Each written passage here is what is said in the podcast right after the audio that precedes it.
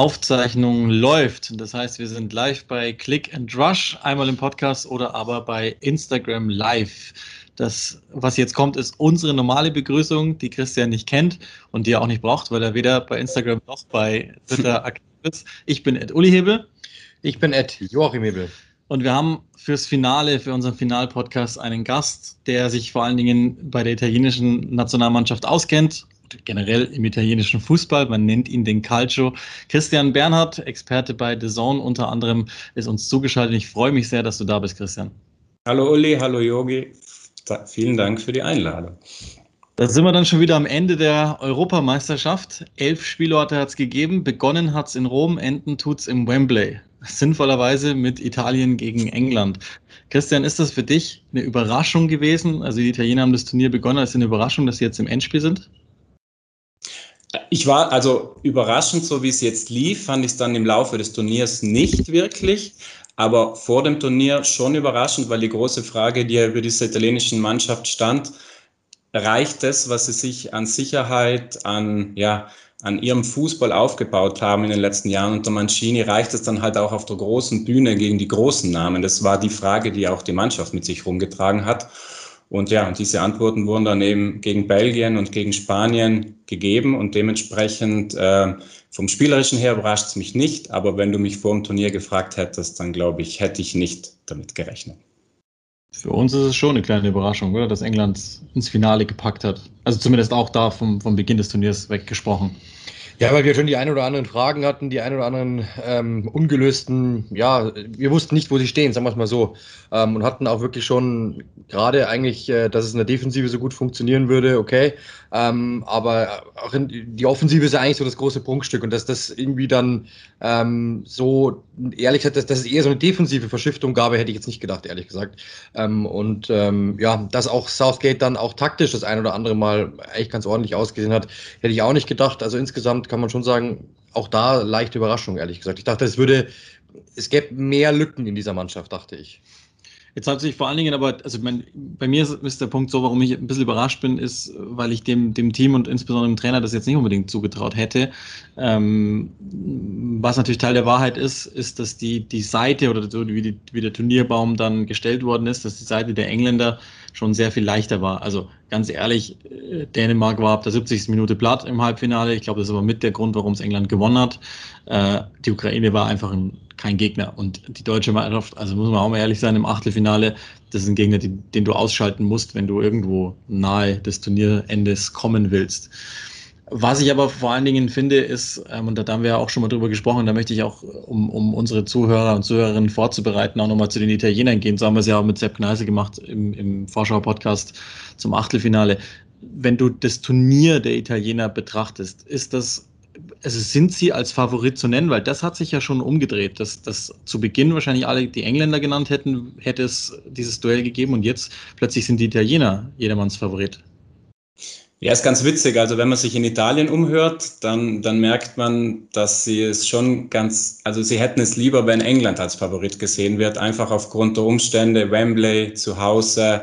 Ähm, das wird in Italien so gesehen und es wird halt auch der Punkt hergenommen, Italien ist ja auch noch sozusagen eine relativ unerfahrene junge Mannschaft jetzt, was diesen, diesen Kader betrifft sozusagen. Ich tue mich ehrlich gesagt bei Finals immer relativ schwer mit Favorit oder nicht Favorit. Ich glaube, ähm, die Italiener werden es so probieren, wie sie es, wie sie es durchs Turnier probiert haben, wie sie es auch in den Monaten, Jahren davor jetzt unter Mancini probiert haben. Und am Ende wird sich dann halt einfach zeigen, welcher, welcher Stil heute Abend oder was dann heute Abend das Entscheidende ist. Wie gesagt, ob jetzt wirklich die Italiener Favorit sind, die Engländer. Also von den Umständen her würde ich jetzt, glaube ich, auch eher sagen, Wembley zu Hause England. Auf der anderen Seite kann man logisch auch argumentieren, da schwingt dann auch sehr viel Druck mit, weil man ja mitbekommen hat, wie groß diese, ja, diese, dieser Wunsch nach fußballerischer Lösung sozusagen in England ist, diese 55 Jahre endlich abzuschütteln. Also das kann man, glaube ich, sehen, wie man möchte. Ich bin, wovon ich überzeugt bin, ist, dass die Italiener das so probieren werden anzugehen, wie sie es auch wirklich jetzt die ganze Zeit unter Mancini gemacht haben. Ja, und dann wird sich halt eben zeigen, was dann heute Abend das erfolgreichere Rezept ist. Jetzt haben wir die ganze Zeit gehört in den Fußballübertragungen, dass die Italiener endlich mal offensiven Fußball spielen. Magst du damit mal aufräumen, dass es immer hässlich war, Ewigkeiten und, und nie offensiv oder nie in, auch nur in die Entfernung von Attraktivität gegangen ist? Ach, ja, das ist eine sehr, ich finde das eine sehr anstrengende Diskussion. Also allein, wie oft man jetzt in den letzten Wochen, Monaten das Wort Catenaccio wieder gehört hat. Also mhm. ich weiß nicht, ich verstehe schon, das wird oft sehr eindimensional. Man, es wird versucht, mit Schlagworten zu arbeiten und dann ist das halt ein Schlagwort, das da gut reinpasst. Aber ich glaube, wenn man, so wie ihr ja auch oder andere Interessierte, wenn man italienischen Fußball die letzten Jahre verfolgt hat, gerade auch die Liga, dann kann man eigentlich ganz schnell zum Ergebnis kommen, dass es da sehr viele interessante Entwicklungen gegeben hat, immer noch gibt. Und dementsprechend, ja, wie gesagt, ich finde das so ein bisschen eine Klischeenummer, die wird anscheinend immer wieder ganz gerne bedient und auch gerade dann zu so großen Turnieren ausgepackt. Aber ja, wie gesagt, man können, wir könnten jetzt, glaube ich, gemeinsam hier 10, 20 Beispiele aufzählen, wo, ja. wo dann rauskommen würde, dass dem eben schon seit längerer Zeit nicht mehr der Fall ist. Dementsprechend, ja, wie gesagt, es ist schön, dass wir da ein bisschen tiefer gehen können, als es vielleicht manchmal an der Oberfläche eben nur angekratzt wird. Ich finde es total albern. Und auch der Catenaccio ist ja nicht ein reines Defensivkonzept Absolut, gewesen, aber ja. das ist, ist, diesen Menschen wahrscheinlich auch nicht unbedingt. Es ist nur, dass wir da auch mal mit aufgeräumt haben, dass jetzt nicht plötzlich genau. die Auferstehung und, und das einmal rumdrehen der Nationalmannschaft hin, dass die Fußball spielen können. Aber ähm, ja, vor allem gerade, also wenn man sich die Turniere 94 ansieht, 96, das waren ja alles Mannschaften mit Offensivkünstlern, äh, auch 98 zum Beispiel. Das ist ja eigentlich Quatsch, da zu sagen, die waren immer defensiv. Also ähm, jahrelang war das eigentlich so ja wirklich so der Benchmark in Sachen Offensivfußballern. Also insofern, das ist ja auch, naja, wenn man sich allein zum Beispiel da noch, weil du ja eben richtig alte Turniere auch aufzählst, wenn man sich allein vielleicht, auch wenn es in Deutschland viele Menschen logisch nicht gerne machen, aber ans Halbfinale WM 26 äh, in Dortmund erinnert, Deutschland, Italien, wenn man sich vielleicht noch erinnert, wen Lippe in der Verlängerung nach und nach gebracht hat. Er hat im Prinzip jeden Stürmer reingeworfen, den er irgendwo noch draußen bei sich auf der Bank hat sehen, äh, hocken sehen, also als es noch unentschieden stand. Dementsprechend, wie gesagt, ja, kann man das gerne so machen, wenn man es eindimensional machen will. Ich glaube, der Sache gerecht wird es nicht. Und dementsprechend, aber was wir logisch, und da kommen wir jetzt ja dann drauf, was man schon festhalten kann und muss, ist logisch, dass Mancini wirklich dieser Mannschaft, seit er es übernommen hat, seinen Stempel und wirklich was Neues in dem Sinn auch aufgedrückt hat. Das steht außer Frage. Das ist jetzt mal so deine äh, Konklusion des bisherigen Turniers, die ich ganz gerne als Ausgangslage hätte. Meine habe ich schon hier und da gegeben. Deswegen würde ich dich mal fragen, aus englischer Sicht, wie, wie ist das Turnier bislang zu bewerten? Ja, also allein schon mal das Spiel gemünzt, ja, würde ich sagen echt 50-50. Aber wenn man so jetzt mal sich überlegt, ähm, so dieses Turnier, ich, ich glaube, dass ähm, die, ich habe letztens den Satz gehört in, oder auch gelesen in der englischen Presse, diesen Minimalismus, den man irgendwie sieht. Und ich glaube, dass das irgendwie schon passt, dass du einfach sagst, wir schauen jetzt mal hinten komplett dicht zu stehen. Nicht defensiv, aber du versuchst immer irgendwie äh, immer eine Ordnung zu haben, immer eine Absicherung zu haben. Ähm, und dann aber irgendwie über, über, so zwei, drei, vier Aktionen, nicht 17 oder sowas, wie es teilweise mal, ja, wie es dieses Offensivfußballer ja eigentlich zeigen könnten, sondern du hast eben so wirklich so drei, vier Aktionen, die wirklich gut sind und hoffst, dass du dann eben das Spiel für dich entscheidest. Das hat häufig genug hat es funktioniert. Ähm, und deswegen glaube ich, haben es die, also ich finde es wirklich 50-50, weil die Italiener einfach wirklich ähm, eigentlich viel mitbringen, was den Engländern nicht, nicht gefallen kann und umgekehrt genauso. Ähm, dementsprechend dieses Turnier ist, dieses Turnier der Engländer ist schon, ich finde, ehrlich gesagt, also alle sagen immer so, das war so langweilig und es war irgendwie nicht farbenfroh. Das fand ich jetzt ehrlich gesagt nicht, sondern es war einfach irgendwo gut ausgerechnet und berechnend irgendwie Fußball gespielt. Ähm, und es hat funktioniert. Im Endeffekt, ja, ich glaube, dass du, das, das zeigt uns ja dieses Turnier. Mit, ähm, nur mit Farben, mit Glanz und Gloria kommst du halt auch nicht weit. Das ist das Ding, weil diese Mannschaften, die das versucht haben, die haben, muss, die, die, die werden auf den Gegner treffen, der das Kryptonit für sie hat. Und die Engländer sind eben so gut ausgerechnet in alle Richtungen, dass es irgendwie immer gegen jeden Gegner irgendwie gereicht hat.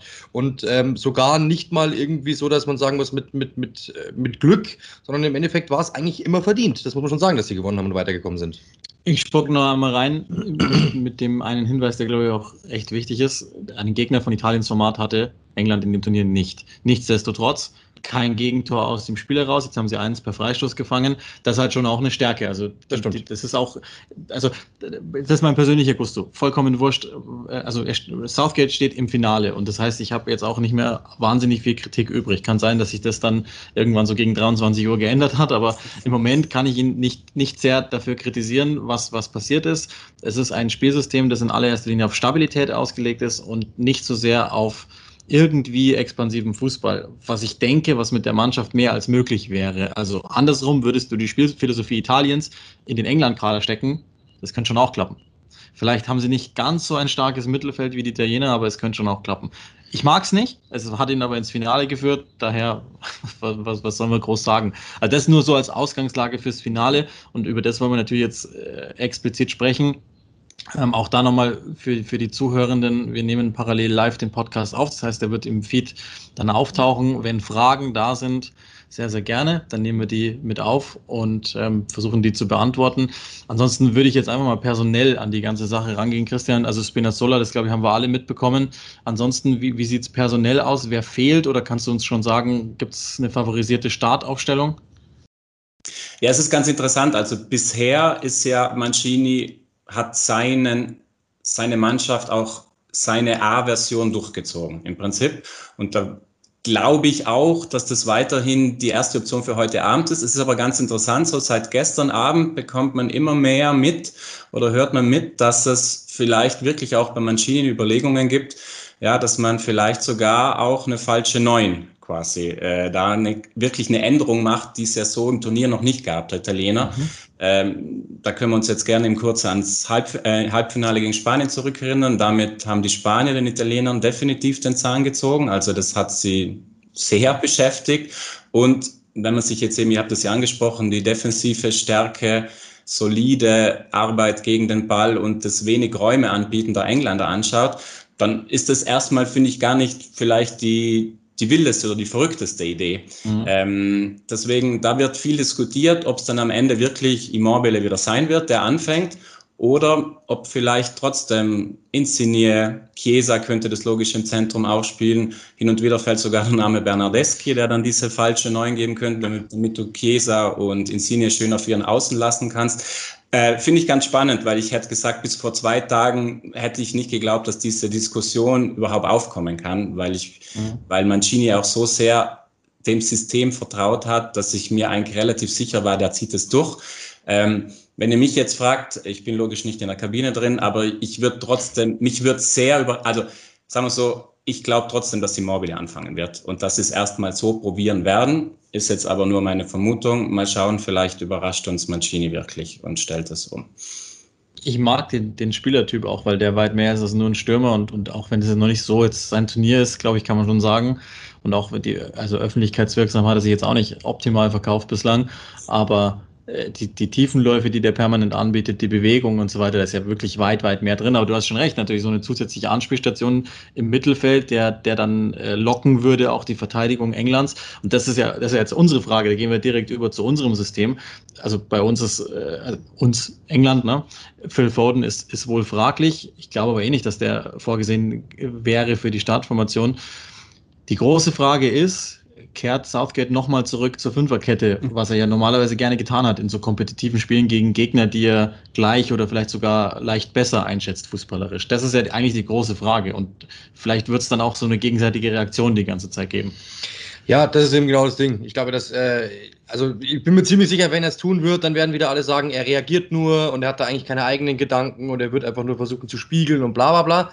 Ähm, ich glaube, dass äh, dass er schon genau weiß, dass das ein sehr, sehr wichtiges Finale ist und dass umso weniger er anbietet, umso mehr werden diese zwei, drei Chancen, die sie sich erarbeiten werden, durch Sterling, durch Kane, umso mehr werden die wert sein. Und ich glaube, dass, dass, dass, er, dass er schon da weiß, dass er hier mit dem Feuer spielt in diesem Finale und dass er natürlich etwas ganz Besonderes äh, leisten kann und dass die Sicherheit, über die sie gekommen sind in diesem Turnier, schon auch wichtig und entscheidend sein kann. Deswegen könnte ich es mir schon gut vorstellen, dass er sagt, okay, wir sind erstmal sicher, wir werden den Italienern die Haar, ich glaube, dass er auch weiß, dass er sich nicht blenden lässt von, ja, die Italiener sind defensiv, was ja totaler Quatsch ist, sondern er weiß ganz genau auch um die Stärke dieser Mannschaft und dass er schon weiß, umso weniger wir denen anbieten, die haben gute Offensivspieler, ähm, umso mehr haben wir vielleicht die Möglichkeit mit unseren Offensivspielern, mit den zwei, drei Chancen, die wir auf jeden Fall bekommen werden, dann auch das Spiel zu entscheiden. Und ich glaube, dass wenn du im Finale, wäre meine Herangehensweise, im Finale eine Null stehen hast, wenn du das garantieren kannst, boah, dann hast du natürlich ein großes Pfund und ich glaube, so würde er mit Sicherheit denken.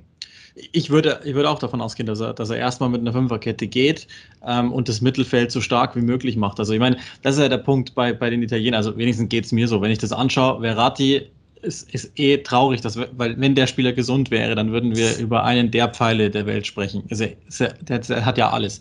Barella ist absurd, wie der sich entwickelt hat, wie gut der im Moment ist. Und alleine die zwei und diese ständige Arbeitsrate irgendwie aufzuhalten, alleine die beiden irgendwie zuzubekommen, ist halt wahnsinnig wichtig. Deswegen gehe ich fest von Mason Mount aus, fest, weil der dir das Beste aus beiden Welten gibt. Und ich würde denken, dass Rice und Phillips auch spielen, weil Phillips ist ja im Endeffekt derjenige, der arbeitsratentechnisch mithalten könnte. So, und jetzt geht es darum, drum herum zu bauen. Und das, das hört sich jetzt alles wahnsinnig defensiv an, aber ich würde denken, dass die drei auf alle Fälle spielen.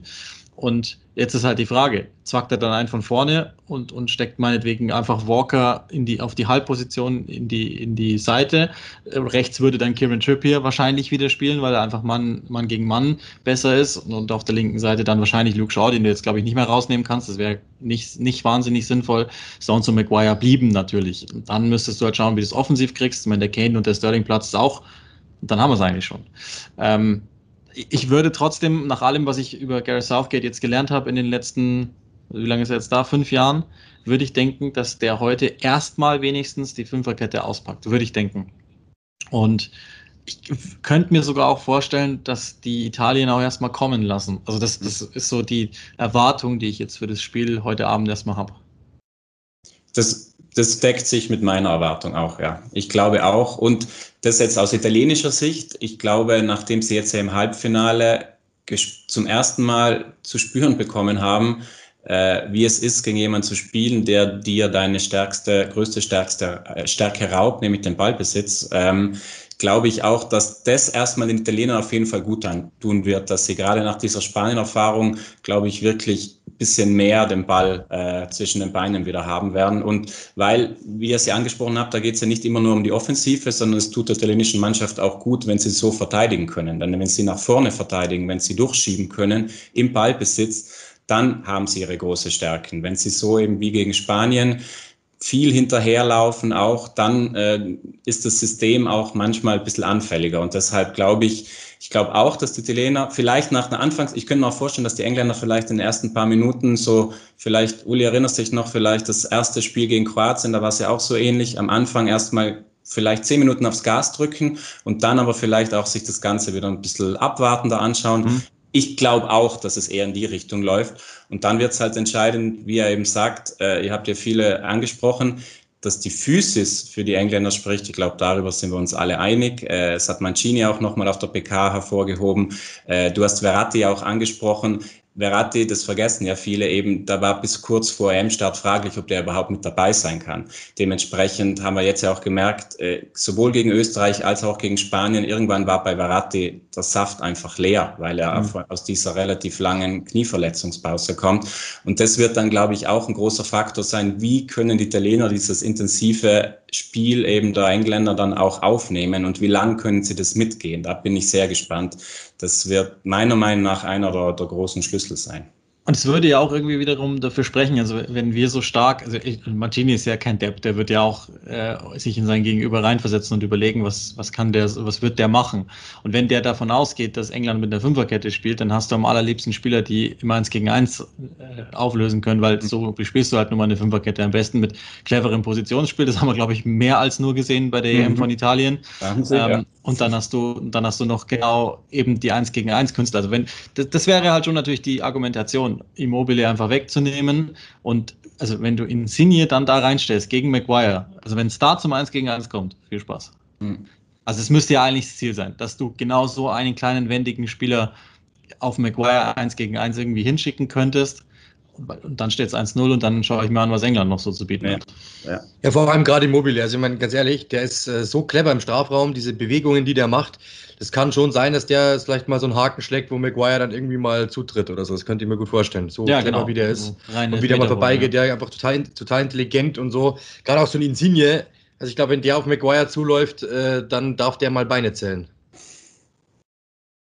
Ja, also das Ziel wird ganz sicher das sein, der Italiener. Mit Chiesa haben wir dann auch einen, der zwar jetzt nicht die technische äh, Finesse von, von Insigne mitbringt, aber der das Ganze dann nochmal mit Athletik und mit, äh, ja, mit Dynamik bahrt. Also gegen den dann womöglicherweise, wenn du den hin und wieder isolierst, dann kann der logisch auch Schaden anrichten. Aber ich meine, sind wir ganz ehrlich, das äh, ist ja auf der anderen Seite genau dasselbe. Also wenn, wenn, wenn die Engländer es schaffen, Sterling in solche Positionen zu bringen, ja gut, äh, dann wird es auch für die Italiener eben schwer. Und da bin ich eben wirklich gespannt, da finde ich, das, das wird sich Mancini logisch besonders genau angeschaut haben. Ich fand im Halbfinale England, als Kane sich dann immer wieder fallen hat lassen und wirklich auch zum Beispiel vor diesem, vor dem 1-1 eben, wie er das überragend wirklich aus der Halbposition macht. Ich glaube, das wird halt auch ein Schlüssel werden, weil wir haben gesehen, wenn Chiellini am Mann ist, dann ist es nicht schön für keinen Stürmer der Welt, dann darf der gerne auch Harry Kane heißen, aber das wird nicht angenehm. Aber wenn du es eben schaffst, dich Chiellini und Bonucci zu entziehen, so wie sie die Spanier eben wunderbar gemacht haben, und das Kane jetzt auch immer mehr gemacht hat, dann wird das ganz sicher auch ein Schlüssel sein, weil da wird es dann darauf aufkommen, darauf ankommen, dass eben Barella, Jorginho, Verratti halt auch diese Halbräume äh, verteidigen und dass das schwieriger zu verteidigen ist als im Mann gegen Mann, da sind wir uns alle einig. Also dasselbe, was wir jetzt über Italien gesprochen haben, zählt ja umgekehrt auch aus englischer Sicht. Deswegen ich bin wirklich sehr gespannt, wie eben diese Halbräume, wer da einfach ja vielleicht das bessere Gespür den, den besseren Moment, wann rücke ich raus, wie, wie spiele ich, wie stelle ich das auch zu gegen den Ball eben. Da glaube ich, werden wir heute viele Schlüsselduelle sehen, die dann womöglich auch das Spiel entscheiden werden. Ja, vor allem, was du gerade gesagt hast. Also, ich meine, stell dir mal vor, ähm, die Engländer locken wirklich und lassen die Italiener kommen. Chiellini und Bonucci rücken vielleicht wirklich mal auf und du kannst den Ball hinter diese Kette spielen. Ja. Und da bist du mit Sterling durch, theoretisch Absolut. mit Kane. Ähm, und diese, diese Aktionen sind, könnten natürlich auch mega gefährlich werden. Ich glaube, da muss Italien mega aufpassen. Aber ja, insgesamt finde ich halt sehr witzig, weil die Italiener galten immer als Defensivteam, sind aber eigentlich jetzt mittlerweile offensiv sehr begeisternd. Die Engländer, bei denen heißt es immer, die sind offensiv so toll aufgestellt und kassieren keine Gegentore. Also es hat so ein Duell der Gegensätze. Jeder hat irgendwas, was dem anderen wehtun kann. Ja. Jeder hat äh, Fußballer, die wirklich auf beiden Seiten gut arbeiten können, die sowohl defensiv als auch offensiv denken. Ähm, was man auch sagen muss, die Italiener, das, das hört man hier in Italien überall. Wir sind ja in Italien momentan dass sie ähm, als Mannschaft funktionieren. Jeder sieht eigentlich, wenn man fragt, wer ist denn so momentan der Star, dann sagen alle die Mannschaft. Mhm. Ähm, und bei den Engländern ist es kurioserweise so, da werden immer die großen Namen genannt. Wenn man aber immer sieht, was, wie die sich bei Instagram gegenseitig abfeiern, mhm. wie die bei Auswechslungen reagieren, auch da ist eine richtig, richtig gute Mannschaft entstanden, so von den Typen. Die sind alle auf einem Alter, die haben alle die, die gleiche, Ein, die, die gleiche äh, Einnahmenquelle oder momentan so Einnahmenrange, äh, die sie haben. Die sind wirken alle so, als wären die einfach ein riesengroßer, äh, so eine, so eine, so eine, so eine Insel Insel, auf der die leben mhm. würden. Und ich glaube, das funktioniert einfach momentan auf beiden Seiten sehr, sehr gut. Und das wird halt auch dann wirklich die Frage, ja, welcher Chip da am ehesten knackt heute. Ich mag auch nochmal ganz gerne auf, auf die Dimension des Finals gehen. Also falls, falls Fragen sind, das sage ich gerne nochmal wieder. Wir machen das ja parallel bei Instagram als auch äh, in der Podcast-Aufnahme, dann gerne rein damit. Ähm, ich habe heute mal geschaut, was so in der englischen Presse los ist. Also Presse kann ich jetzt nur bedingt mir, mir anschauen, aber ich zähle jetzt mal die Online-Medien mit dazu. Alleine auf der BBC, was es da Stücke gibt über dieses Finale. Das erste Finale seit 55 Jahren, auch damals übrigens die Queen schon ähm, als Gratulantin mit dabei, die ist auch in die, die Ems geslidet. Das heißt, ähm, hat, hat auch nochmal ähm, viel Glück gewünscht in einem offiziellen äh, Brief. Ist ja, einfach ein, Wahnsinns, ein wahnsinnig großes Fußballspiel, das größte seit 66 für die Engländer. Und äh, man hat auch irgendwie das Gefühl, dass das einfach nur der Startschuss ist für diese goldene Generation. Dieses Wort ist ja so unheimlich oft benutzt worden jetzt in, in den letzten Jahren für, weiß ich nicht, Belgien, Spanien und, und, und. Und jetzt scheint aber da wirklich eine zu sein. Mit diesem, also das haben wir hier im Podcast auch zum Teil dokumentiert mit diesem Startschuss 2017, U20-Weltmeisterschaft, was da auch im Juniorenbereich passiert ist, die, die äh, Durchlässigkeit hin zur ersten Mannschaft jetzt, dass Southgate sie auch einbaut, das haben wir an der einen oder anderen Stelle kritisch hinterfragt. Man muss es aber zum Teil auch positiv bewerten, logischerweise. Also gerade Bukayo Saka, der den es eventuell erwischen könnte jetzt im Finale als Starter, was eigentlich wahnsinnig schade wäre, aber könnte sein. Da sieht man ja, dass die Durchlässigkeit gegeben ist. Aber dieses Spiel ist riesen, riesen, riesen, riesengroß. Jede Zeitung hat logischerweise damit aufgemacht, im eigenen Land, das ist ja auch noch so eine Geschichte, 60.000 im Wembley, das wäre grundsätzlich was, was unglaublich wäre. Jetzt in dieser Zeit der Pandemie ist es vielleicht und noch dazu mit, mit ähm, dem, dem Vordringen der Delta-Variante in England, das ist wahrscheinlich einfach nur stockblöd.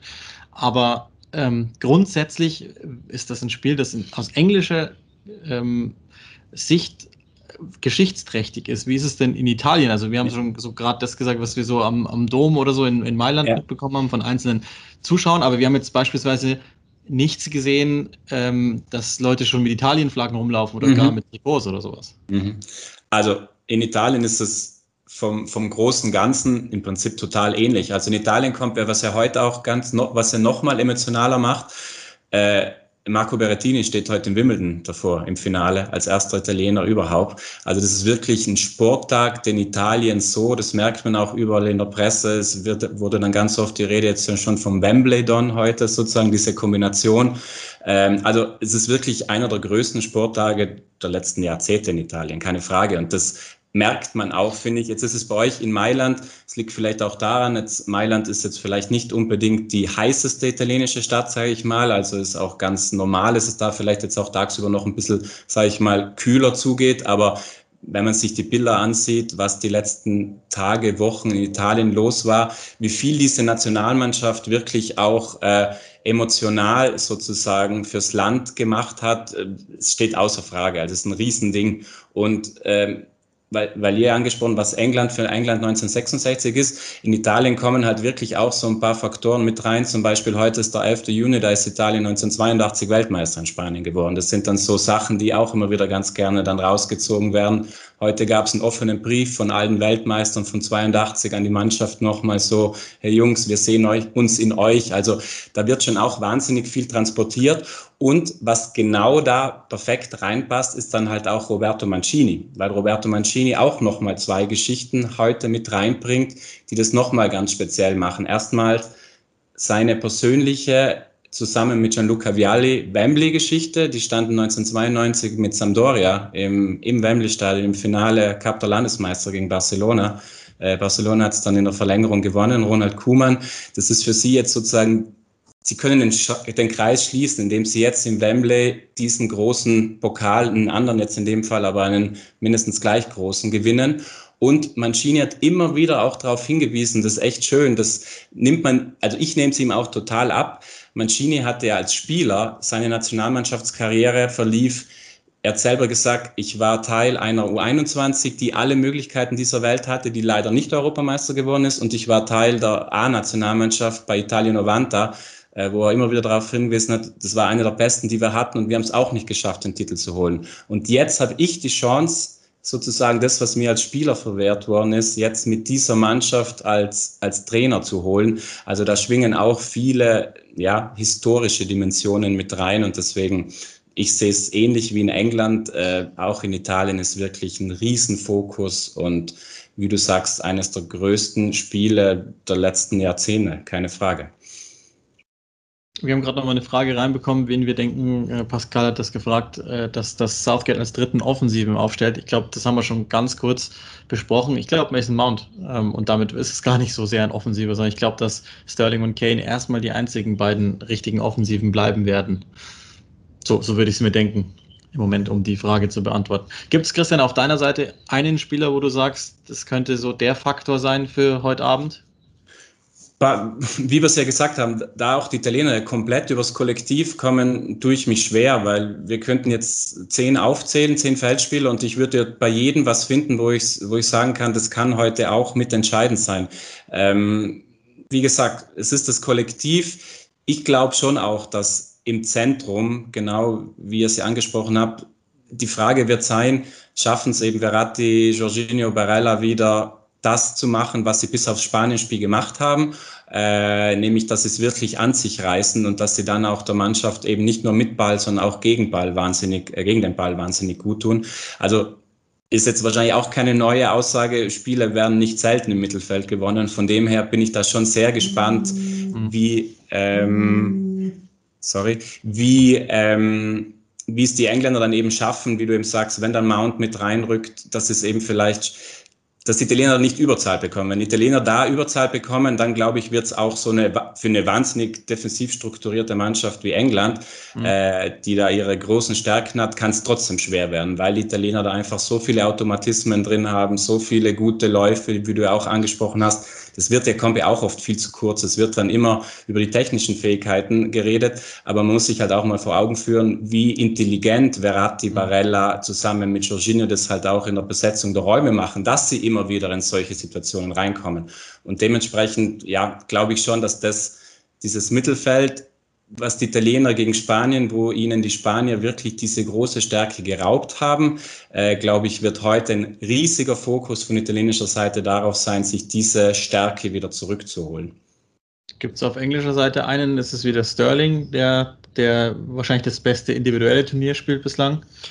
Ja, also im Endeffekt muss es so sein, weil ich meine, dass die Defensive, dass die da irgendwie alle in ein Konstrukt reinpassen und dass das funktioniert und dass diese Mauer verschiedene Ziegel hat, die irgendwie einfach zusammengesteckt wirklich, wirklich fest sind, das glaube ich, haben wir jetzt gesehen dass das funktioniert, sondern ich glaube wirklich, dass entscheidend sein muss, ist die Farbe vorne und das, wer die geben kann und ob das ein Kane sein kann, ein Sterling sein kann. Ich bin mir ziemlich sicher, dass Sterling genau dieser Spieler ist, weil er eben den Ball dann auch schnell mal nach vorne treiben kann, wenn sie hinten gefestigt sind und wenn sie hinten mal feststehen. Und sie müssen mal wieder den Konter auslösen, dass er derjenige ist, der einfach versucht, schnell dann irgendwie zu überbrücken. Und dann rücken die anderen eben nach. Mount ist jemand, der das genauso kann, aber ich glaube schon, dass, dass Sterling halt einfach der Spieler ist, der dieser Elf am meisten etwas liefert, was die anderen nicht tun. Und dementsprechend, glaube ich, ist das schon der Spieler, auf den die Italiener am meisten aufpassen müssen, weil auch er ähm, halt sehr gefährlich ist, der wenn einmal mit einem Bein vorbei ist an einem Verteidiger, an einem Bonucci oder einem Chiellini, dann kann da auch mal eins fallen oder so, das, das kann schon passieren und ähm, gerade diese Überbrückung ist genau das, was er dann eben auch zum Beispiel ein Harry Kane braucht,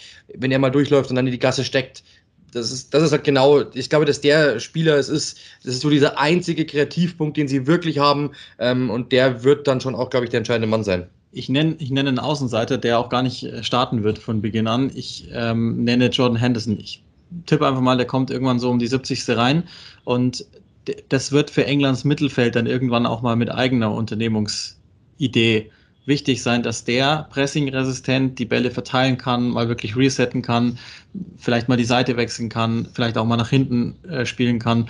Ich glaube, dass, dass wir von dem das ist eigentlich total traurig, weil, weil analog zu, zu Verratti auch bei dem gar nicht klar war, wird der, wird der gesund sein. Mhm. Wäre der gesund, müsste der zwingend spielen und mit dem sind die Engländer nochmal eine ganze Klasse besser. Und das hat man zum Teil auch nach Einwechslung gesehen. Und ich könnte mir denken, dass ähm, wenn Jordan Henderson draufkommt, dass es da vielleicht noch, also dass ich mal jetzt mal ein Idealszenario aus englischer Sicht, dann steht es da noch 0-0 und dann kommt er irgendwann in der 70. Minute und dann gibt es mal weiterhin kontrollierte Offensive, aber viel besser kontrollierte Offensive mit, mit Jordan Henderson. So, so würde ich denken, dass, dass, dass, ich, dass der durchaus ein Faktor sein könnte. Oder also logischerweise, wenn man dieses 0-0-Szenario mal zu Ende spielt, kann ja auch sein, dass es auf, auf Jordan Pickford ankommt, der wahrscheinlich im, im direkten Duell mit dem anderen Torhüter ganz schön alt aussieht, obwohl er, obwohl das noch nicht so alt ist, aber Donnarumma ist natürlich wahrscheinlich schon eine ganze Klasse besser. Ähm, für mir noch eine Sache, was ich glaube, jetzt nenne ich euch zwar wieder nicht einen einzelnen Namen, aber was ich glaube, was das sein könnte aus italienischer Sicht, wo sie den Engländern am meisten wehtun, wenn wir davon ausgehen, dass die Italiener eben ein bisschen mehr den Ball haben werden, England sich das Ganze erstmal ein bisschen abwartend äh, anschaut, dann glaube ich, in den Momenten wird es schwer für Italien. Also wenn, wenn die Engländer mit ihrer Organisation, mit ihrer Physis, Defensiven da drin stehen, äh, könnte ich mir vorstellen, dass ja, wird es nicht einfach für die Italiener. Aber ich glaube, dass dieser Teil dann dafür entscheidend sein kann, wenn sie eben mit aufrücken, wenn sie das Feld kurz machen, wie sie es am liebsten machen, dass sie dann in den Momenten im Gegenpressing Ballgewinne haben, hohe Ballgewinne oder relativ in der gegnerischen Hälfte drin. Und wenn sie dann schnell umschalten, also den kurzen Weg umschalten können und die, die Engländer dann womöglich hin und wieder erwischen, wenn sie eben gerade noch nicht in Ordnung sind.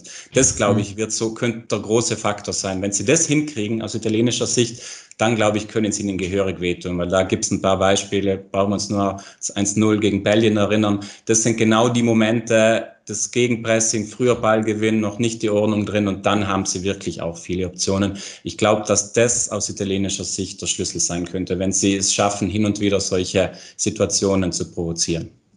Hört sich jetzt nicht nach dem kompletten Blockbuster an, den wir uns heute Abend anschauen, sondern ein wahnsinniges Geschiebe, das wahrscheinlich auch Finale. Also, genau, ist ein Finale. Wahrscheinlich erstmal 30 Minuten verliert äh, beim sich kennenlernen. Also, äh, das ist das hässlichste Tool im Sportjournalismus, das ich kenne.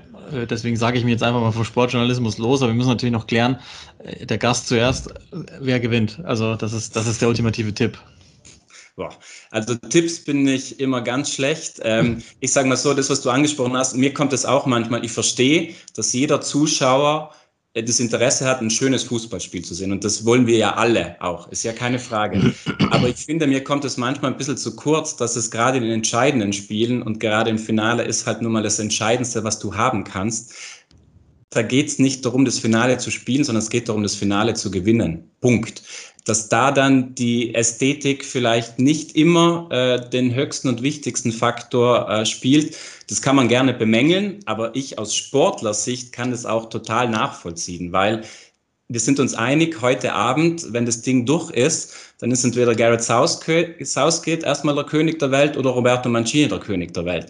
Da kann in den 90 oder 120 Minuten davor passiert sein, was immer wollte. Du findest, würdest dann bei beiden Siegern die Argumente finden, dass du sagst, schau mal, was der mit dieser Mannschaft vorangebracht hat. Mhm. und dementsprechend kann ich, ich, ich habe schon so viele Finale unter Anführungszeichen gesehen, die, unter, die fußballerisch schlecht waren, aber die trotzdem für mich einen riesen Reiz gehabt haben, weil es halt eben dieses Finale ist. Und dann, äh, ja, glaube ich, egal wie das heute läuft, äh, auch wenn es nicht vielleicht das Wunderschönste ist, wird es trotzdem unfassbar intensiv und spannend. Und ja, Tipp, boah, Reicht es euch, wenn ich euch als Tipp sage, dass ich mir sehr gut vorstellen könnte, dass wir nicht nur 90 Minuten sehen? ich glaube, das hätte, so hätte ich es auch getippt, aber, ja. aber also, drück dich nicht. ich drücke mich nicht, ja. ähm, ja, ich, nein, ich, ich, dann gehe ich schon mit den Italienern, weil ich jetzt einfach sage, sie haben sich das, äh, die Serie haben wir ja auch noch, sie haben diese Serie jetzt auch von, weiß nicht, sind es mittlerweile 34 Spiele, 35 Spiele, also sie wissen, äh, Sie wissen, wie es ist, nicht zu verlieren. Ähm, Sie haben den Enthusiasmus jetzt mitgebracht ähm, und ich kann, ich traue Ihnen zu, dass Sie das selbst in Wembley auswärts jetzt einfach den Sack zumachen. Dann sage ich, ich habe ja gesagt Verlängerung, dann sage ich äh, 2-1 nach Verlängerung. Was sagst du? Also ich, ich muss einen Satz hinzufügen, du hast vollkommen recht. Ich glaube, es gibt auch eine Komponente, die wahrscheinlich der Mainstream-Zuschauer nicht versteht, äh, aber die natürlich, glaube ich, äh, alle, die jetzt hier zuhören, mit Sicherheit verstehen werden, sowas wie, es gibt auch ein taktisches Spektakel. Ja, also das ist natürlich dieses, dieses Schachspiel, wer zieht wann, wo, wie, wann, wo. Das, glaube ich, ist ja auch noch was. Klar, der, der Lieschen Müller schaltet natürlich ein oder wir können auch machen, Klaus Müller ähm, schaltet natürlich ein und denkt sich, äh, ich schaue mir erstmal das Spiel an und will 5 zu 3 haben. Genau. Das, halt, das wird in dem Finale, also ich, wenn ich Gareth Southgate wäre, wie ich ihm gesagt habe, dann stelle ich auch eine Fünferkette und versuche einfach nicht zu kassieren. Wenn ich die Null habe, ist die Wahrscheinlichkeit schon bei sehr hoch und bei Italien ist es genau dasselbe. Und dementsprechend Trotzdem habe ich gesagt, äh, ich habe gestern einfach zu, zu, zum Spaß schon zu Sebastian Kneißl gesagt, ähm, oder vorgestern, glaube ich, war es 1-0 England, Bukayo Saka. Ich habe das irgendwie in, einfach nur so im, im Kopf gehabt und habe das einfach rausgeschossen. Deswegen dabei bleibe ich jetzt auch. Oh, steht 1-1. Dann machen wir den Podcast zu. nee, ich, äh, ich glaube auch, die Italiener machen es.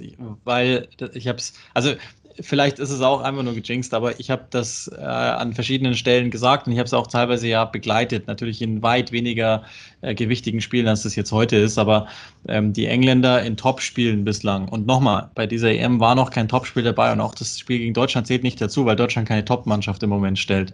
In oh. Topspielen gegen Belgien, beispielsweise ähm, in der Nations League.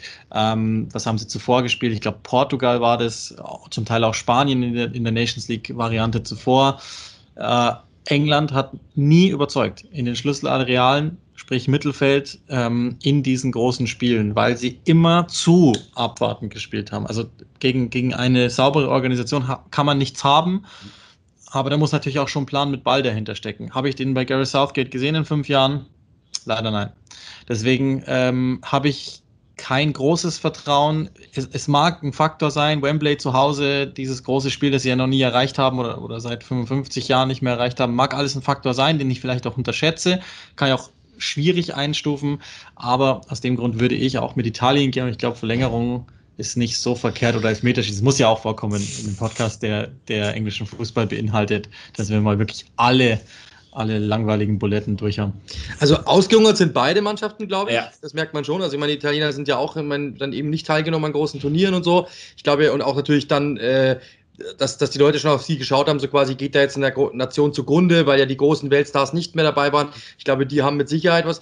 Nur ich sehe, dass die eben diese Siegesserie wird die mit Sicherheit mehr gefestigt haben als die Engländer. Aber ich glaube, wenn es irgendwann mal ich sag mal 75. Minute 0-0 und die Italiener haben mal eine Drangphase. Ähm, ich glaube, dieser Druck, der auf den Engländern lastet, das kann schon irgendwann mal auch negativ werden, glaube ich. Also, meine, die Queen hat jetzt geschrieben, überall stehen die, ähm, es gibt überall ähm, dann auch natürlich logischerweise die, die Überschriften, die, die, jeder wünscht sich das so sehr, dass ähm, ich glaube, der Druck auf Seiten der Engländer jetzt mal dahin gekommen zu sein, wenn die waren nicht mal im Finale, jetzt da zu sein. Ich glaube, dass das, also gewohnt kann es keiner sein von denen, außer natürlich aus dem Vereinsfußball. Ich kann mir schon vorstellen, dass dieser Druck irgendwann mal auf den Engländern auch lasten könnte ähm, und dass die Italiener da bin ich mir fast sicher, das glaube ich lockerer wegstecken, diese Stage. Da bin ich mir fast sicher. Nicht viel, aber so einen kleinen Vorteil hat es mit Sicherheit, dass die einfach sagen, wir als Konstrukt funktionieren. Mancini hat uns den Plan an die Hand gegeben. Wir haben doch eh nur gewonnen. Wir wissen, was hier abgeht. Und bei den Engländern kann schon so sein, boah, ich will die Schlagzeile nicht lesen, wenn wir heute verlieren. Mhm, ja. Also das glaube ich auch, dass es ein Faktor werden kann.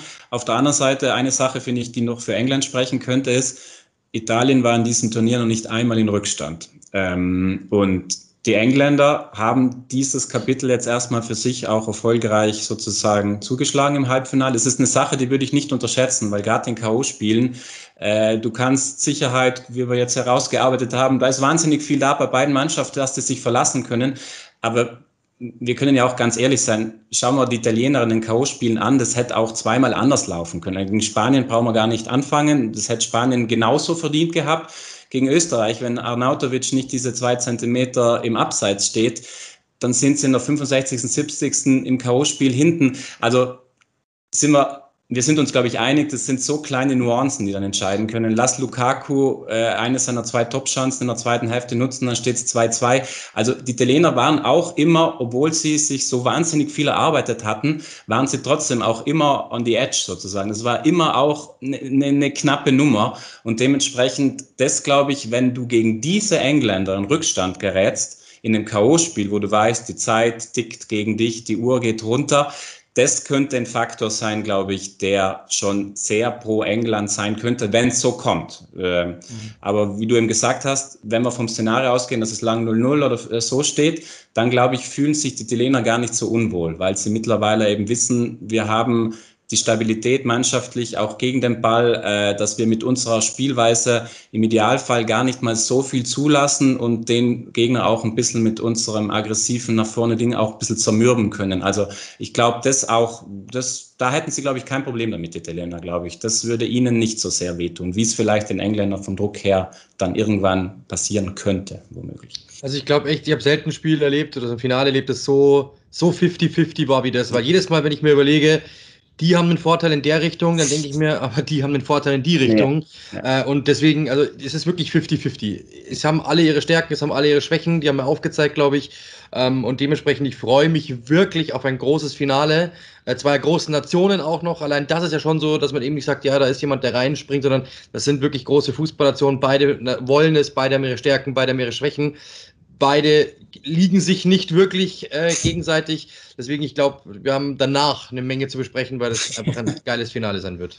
Absolut. Ja, in dem Sinne genießen wir es, Christian. Wir werden uns heute noch das ein oder andere Mal, vielleicht auch morgen, kann auch sein, dass das in den nächsten Tag reingeht, werden wir uns noch das ein oder andere Mal sprechen, dann im Nachklapp, das können wir auch schon mal gerne sagen.